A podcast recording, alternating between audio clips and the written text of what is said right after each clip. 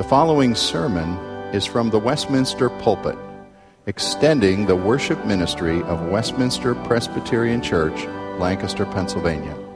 We are a local congregation of the Presbyterian Church in America. Please contact us for permission before reproducing this message in any format.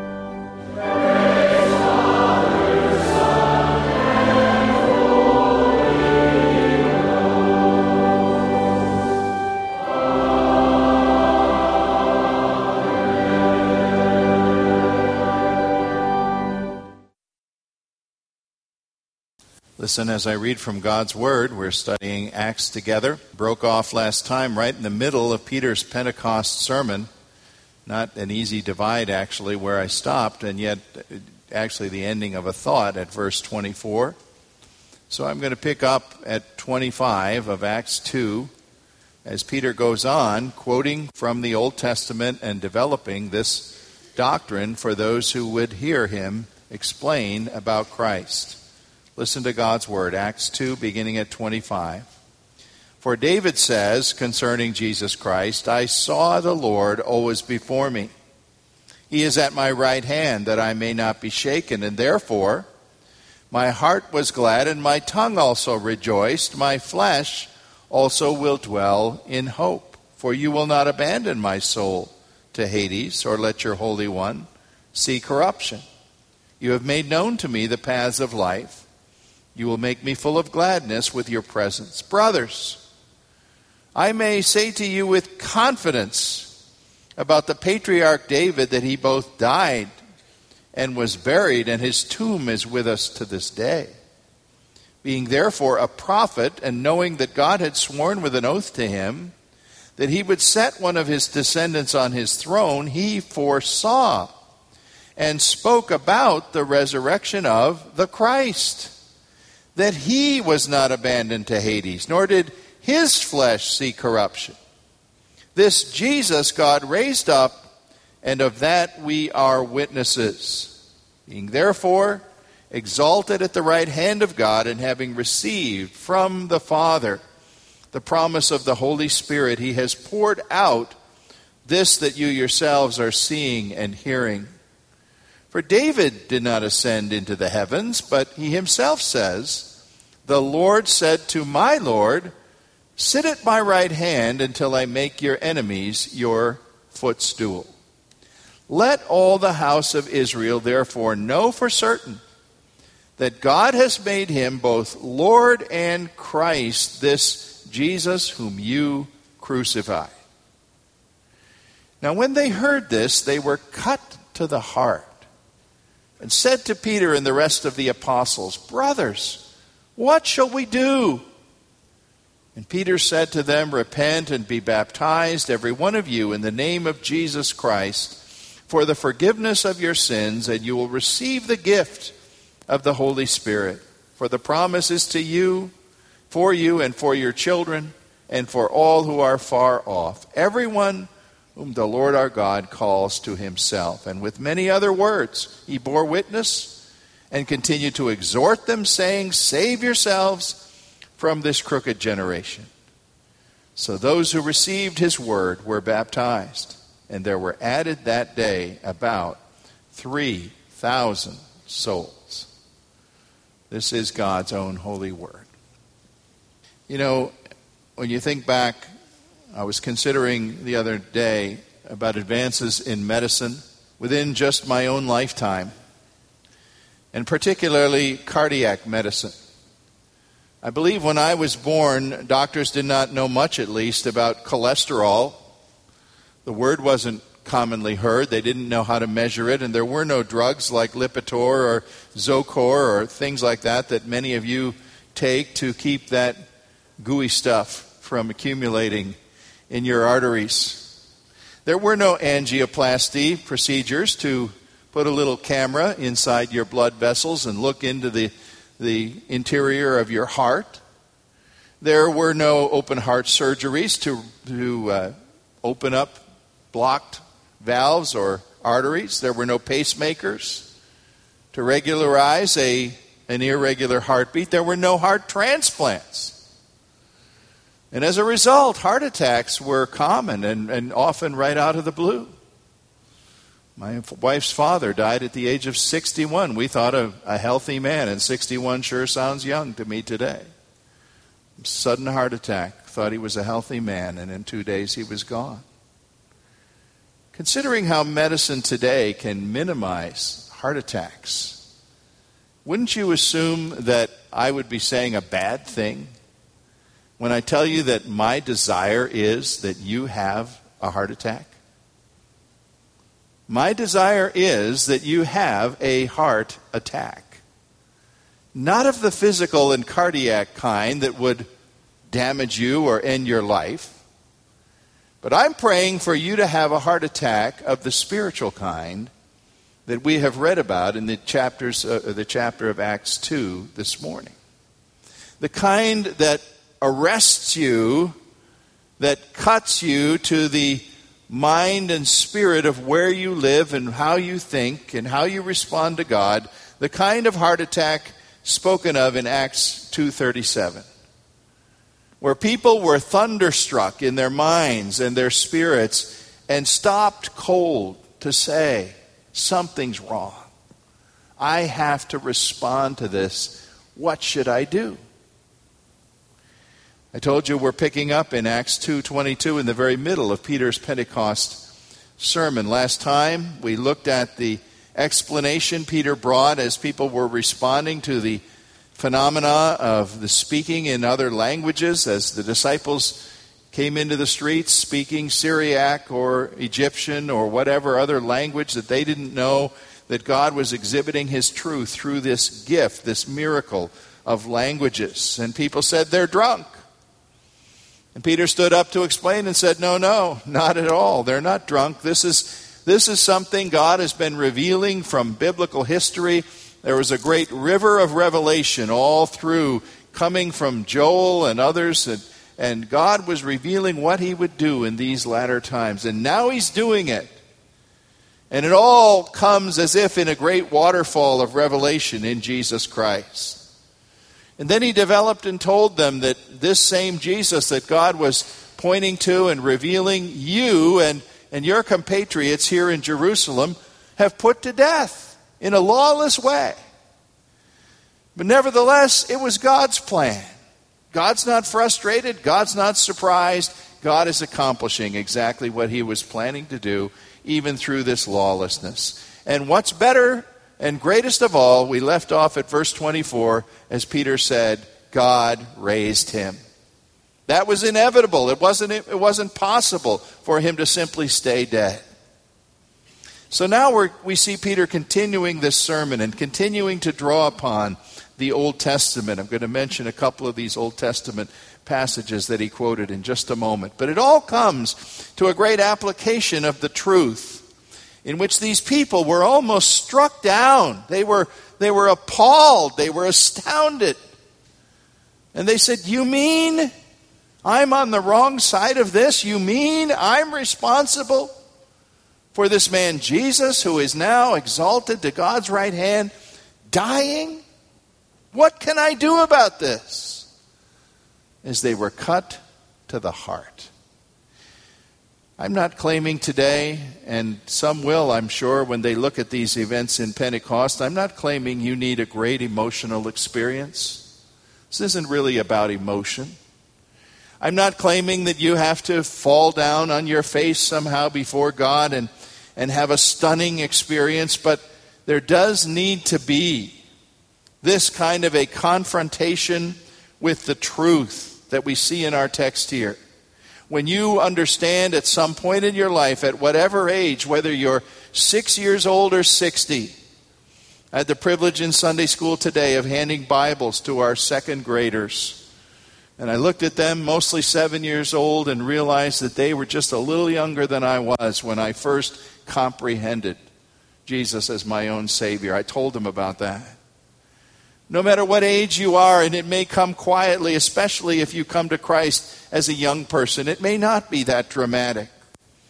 But you need to be cut to your heart until you realize that you had asked the question and see the answer What shall I do? about this with Jesus Christ. First of all, then, this morning, I want you to look at the section of verses 25 to 36 here, as Peter is developing two Old Testament texts. And I want you to see that the Old Testament predicted the resurrection and the exaltation of Jesus. And you keep in mind as we look at this that the Bible is a unified book. It teaches one message. It's not 66 books with 66 messages. Even though some 40 people wrote those books over a long period of time without consulting one another for the most part, in, in most cases they had, didn't even have necessarily knowledge of one another's writing, although certainly New Testament authors knew the Old Testament contribution. But it's one book. Theologian J.I. Packer had this to say about it. He said, There is one leading character, God the Creator. In the Bible, there's one historical perspective, that is world redemption.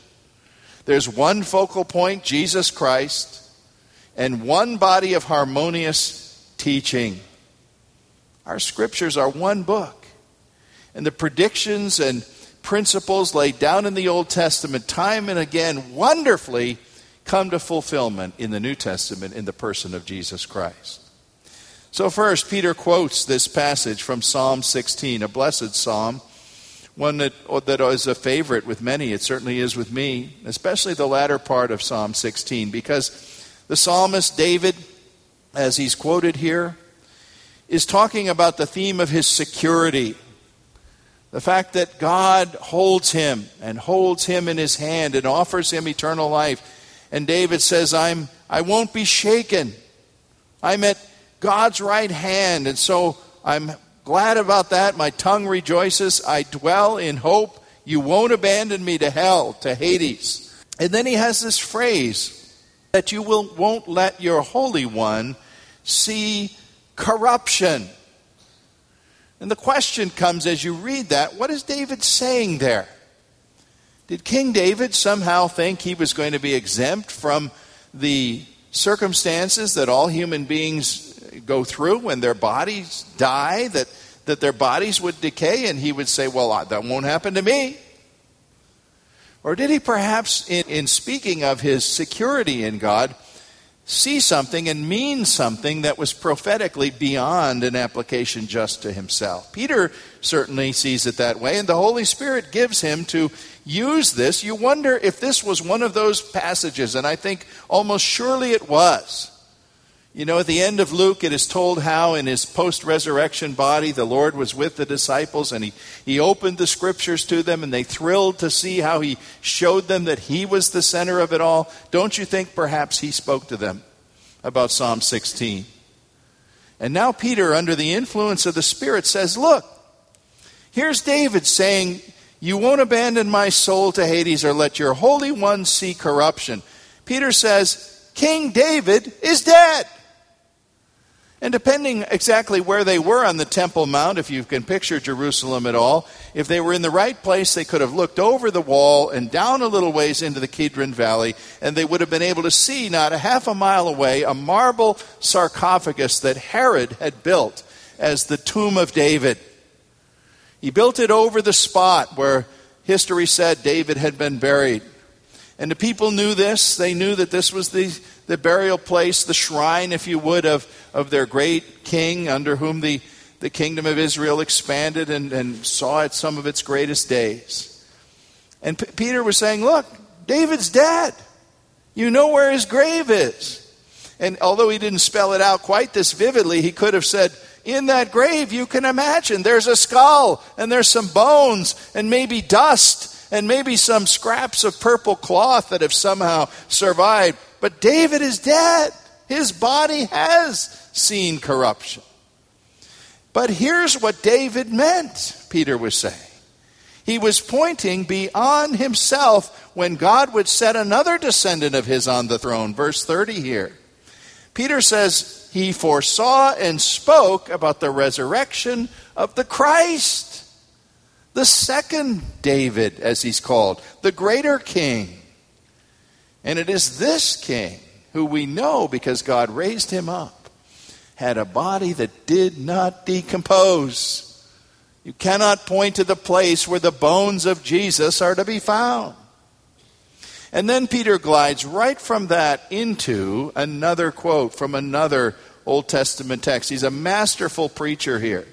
He has not just one, but several texts that he, the Spirit helps him sort of knit together into a whole.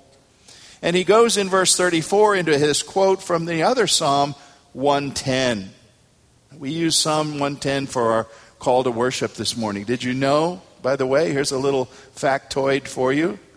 The most quoted Old Testament passage in the New Testament is Psalm 110, verse 1. This that Peter quotes right here at verses 34 and 35. And it is these words The Lord said to my Lord, Sit at my right hand until I make your enemies your footstool. What's Peter saying this time? Still developing the Old Testament prediction of the resurrection and now the exaltation, he's saying, Who is this mystery person called the Lord that the Most High Lord God speaks to and says, Sit down at my right hand, I'm going to make everyone bow to you? You know, this is a really uh, curious thing, at least if you had the mentality, which none of us do, of a first century Israelite. Because the concept of God Most High in those times was such that in Judaism people would say, nobody, but nobody, sits down in the presence of God. My wife and I were watching a movie uh, called Mrs. Brown the other night, which is made about Queen Victoria. And, and I was reminded of, of the, the different um, protocols that pertain to the Queen and so on. And of course, one of them is you don't, if the Queen is standing up and you come in the room, you don't immediately take a chair. You stay standing until the Queen sits. And if the Queen stands, you stand. Now, that's just something that pertains to a, a human monarch. But in Judaism, people understood God is the exalted one. Nobody sits by him unless by invitation or special privilege. And if someone is called the Lord, the very name of God, and is said, Sit down by me, why, that person must have the same rank as the Lord God Almighty. I recently passed the marker of my 45th anniversary of my high school graduation. That actually would have been in June, but just this month, my class up in New York State had their reunion. I never go to these, but I sort of keep up with it. I sent in my $12 to get the little memorial book, which had all of our pictures, class of 440 students. Amazingly, in the internet age, they, they know the whereabouts or situations of all but, uh, I think, about 20 people. That's pretty astounding, actually. So I'm looking at the pictures and reading the addresses and the little memoirs and the snapshots taken at the cocktail party, which I wasn't interested in in the first place. And but you know what stopped me cold in reading this little booklet was the very first thing four pages of photos. I think there were about 16, uh, 12 photos on a page. It was total of almost 50 pictures. Those who had died from the class of 1967. Boy, does that make you feel old, folks. You're all getting there. I'm sure some of you can tell me you're, you're in a minority left of your classes. But you know, I was looking at that and thinking about these people, remembering them 17, 18 years old, and thinking, well, who's a president of a corporation now? Or who's a leading surgeon at a hospital? Or, or who's a congressman? I don't think we had any congressmen in our class, but who has, has really vaunted up to some kind of success who maybe was a very obscure, ordinary student back in the days when I knew them? You see what Peter's saying here? He's saying, A man from Nazareth, a despised town, lived and moved among you in your midst in this city, Jerusalem. And just a few years ago, that man who wasn't noticed too much for a long time, but then all of a sudden was noticed a lot, was killed. And many of you can remember it. And some of you were even there. And not only was he killed, but he was raised up. And now he's taking the word of God and saying that resurrection was actually predicted by none other than King David. And here's another fact for you that King David wrote in another place that it was that very man being spoken about in the 110th Psalm who now sits down at the right hand of the power of God. Amazing. Do you know that if you look at your Gospels, I wonder if you've ever thought about this, the four Gospels that, that tell the life of Christ, he's almost always called by his singular name, Jesus. Yeshua, Joshua, Jesus. That's the name the man had. And that's what he's usually called in the four Gospels Matthew, Mark, Luke, and John. Very seldom. You will find a, maybe, a, I don't think, 10 total uh, numbers of times that he's called Jesus Christ in the four Gospels. But from the book of Acts onward and through the New Testament epistles, all of a sudden he's rarely called just Jesus. Now he's called Jesus the Christ, or Jesus Christ, or Christ Jesus, or Christ the Lord, or Lord Jesus. You see, something's happened in the development of the New Testament from the book of Acts onward as it is acknowledged this ordinary man, a peasant, a carpenter, was not just an ordinary man. He was the vehicle of God's presence on this earth. And he rose from the dead. His flesh was not corrupted. And he now is the L O R D, Lord, King, Champion, Ruler, Governor of all things above heaven and earth. Peter was saying something absolutely astounding. You know, it would be like they were saying, Hey, Michael, did you know that that guy who sat next to you in homeroom and, and, and barely got through to graduation and seemed like, you know, kind of a nerd and not much of a popular guy or anything else? He's now the U.S. ambassador to the UN or something like that. I'd say, No, I can't believe it. Well, this is far greater than that. And therefore, having heard that predicted from more than one place in the Old Testament, now look at how these crowds that heard Peter, and apparently there were thousands hearing him somehow. Well, first his summary in 36. Let all the house of Israel therefore know for certain that God has made him both Lord and Christ, this Jesus whom you crucified. Then the response, verse 37. When they heard this, they were cut to the heart and they said, What should we do? Now, let me guarantee you, I, I, wasn't there, I didn't hear it. If I had been there, I, did, I don't speak Aramaic, so I don't know, you know, or I can read ancient Greek, but I, I, I wouldn't have known what they were saying.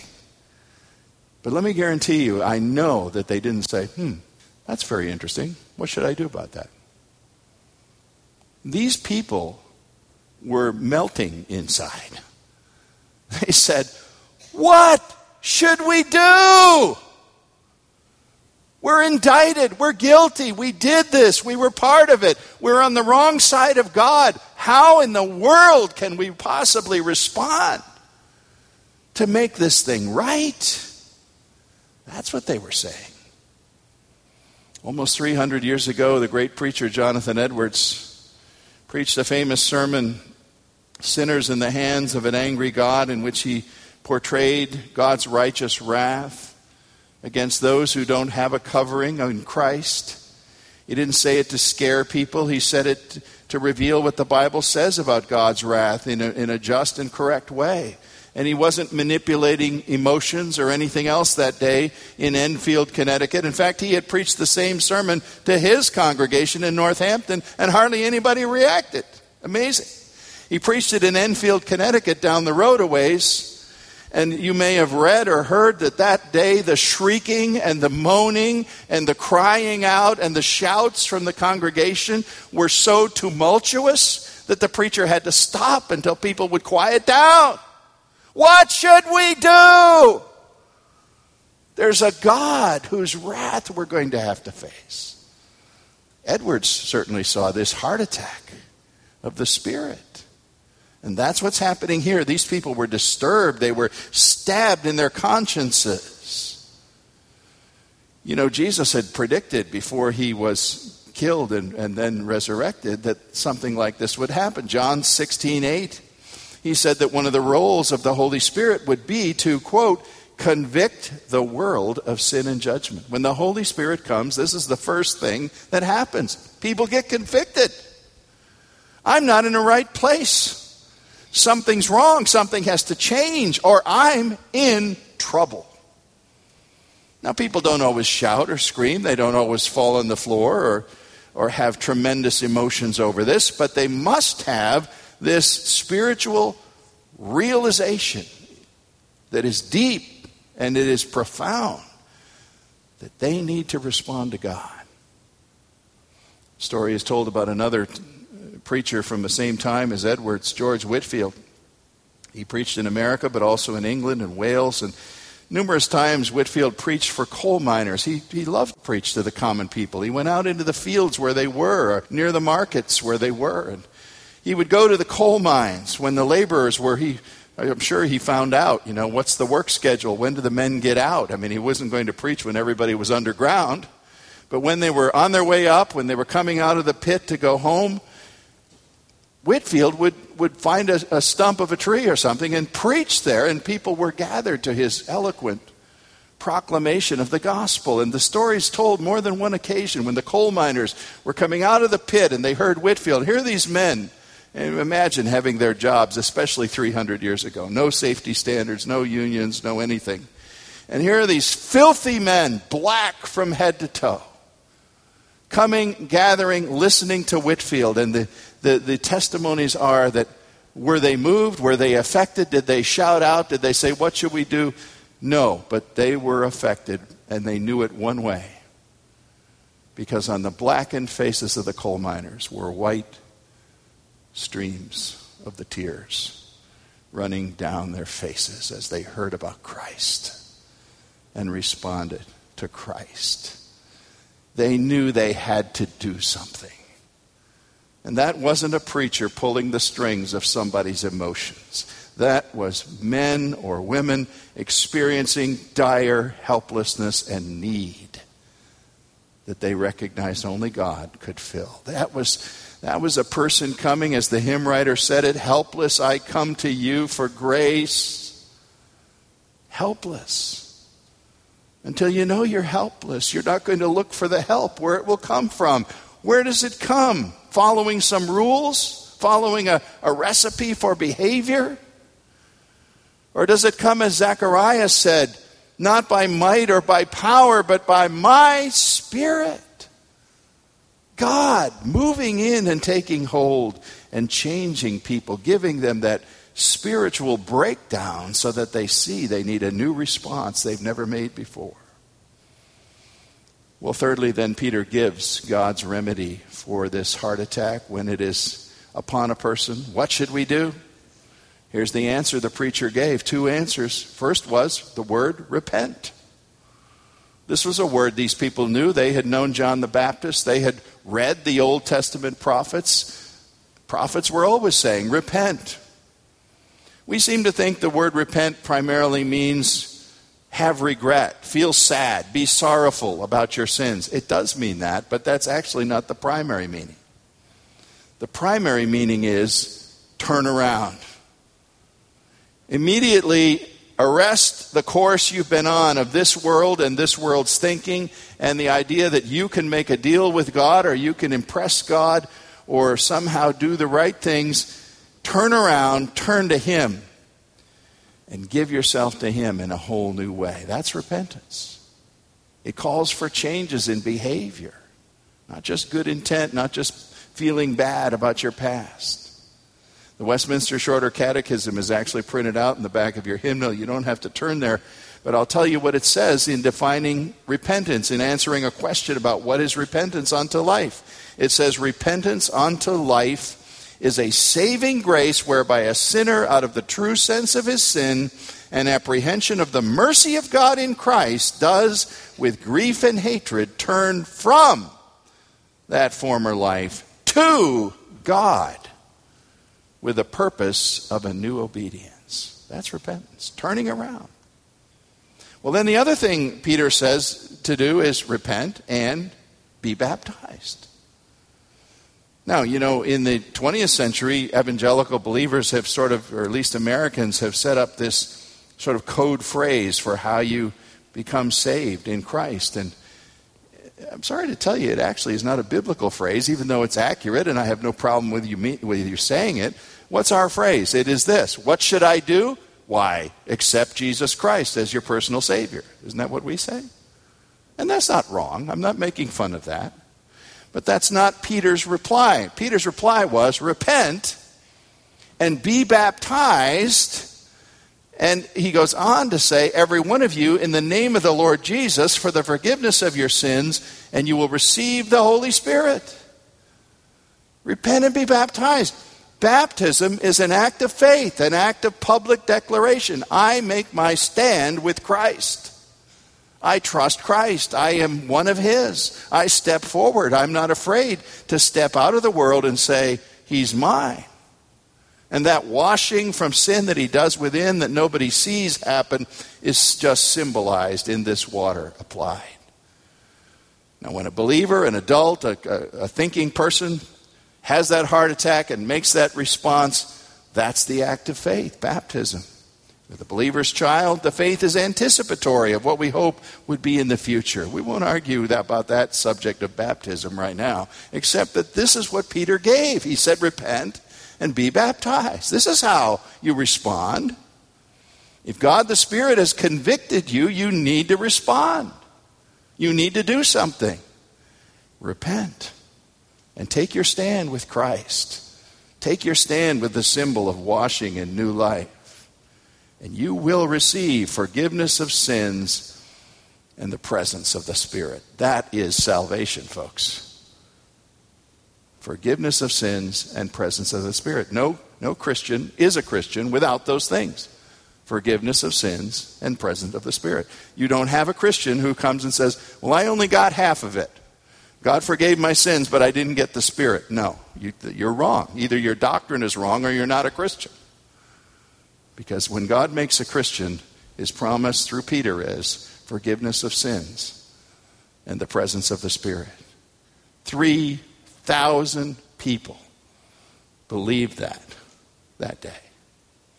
Today we talk about mega churches. The accepted sociological definition of a mega church is, is somewhere around 2,000 members. We're not a mega church. I'm happy we're not. 3,000. Think of it. The, the band at Pentecost was about 120 add 3,000. You know, I try to figure out how to deal with a membership class twice a year of 35 or 40 and assimilate them and know them and, and draw them into Christ's body. 3,000! At one time, God remade. God did what Ephesians 2 talks about. He made you alive when you were dead in your trespasses and sins. God did this. You didn't do it. You didn't step up and say, I think, oh, I have a nice little notion. I think I'll become a Christian. You didn't decide to take up Christianity. Christianity took you up. The Holy Spirit of God awakened you from your deadness. And when you said after that, What should I do? The answer is repent, turn around, turn to God, turn to a new way, turn to His Word, turn to Jesus Christ and take upon you the sign of new life and forgiveness that God has provided. Is there somebody today who's asking themselves, I think I've had a heart attack? If you've, you've had the physical kind, uh, don't report to me because I can't help you. But the spiritual kind, I can tell you what to do. Repent and be baptized. Step forward, identify with Christ walk in faith into a new life that the Father and the Son and the Holy Spirit cooperate in doing for you all that is necessary to give you salvation. If you've done that a long time ago, thanks be to God. Walk in that faith that started with a heart attack, even today. Amen. Father, you give us these many different ways of understanding that salvation is a revolutionary, radical thing. It's not a philosophy. It's not a religion that we pull off the shelf and say, I think I'll choose this religion instead of that religion. It's a whole new life. And I pray, oh God, if you're giving this revolutionary life to someone today, Make it clear to them what you're doing. And make it clear to those two who may have had their heart attack a long time ago that your life is continuing in them now, even unto eternity. We thank you for Jesus' sake. Amen.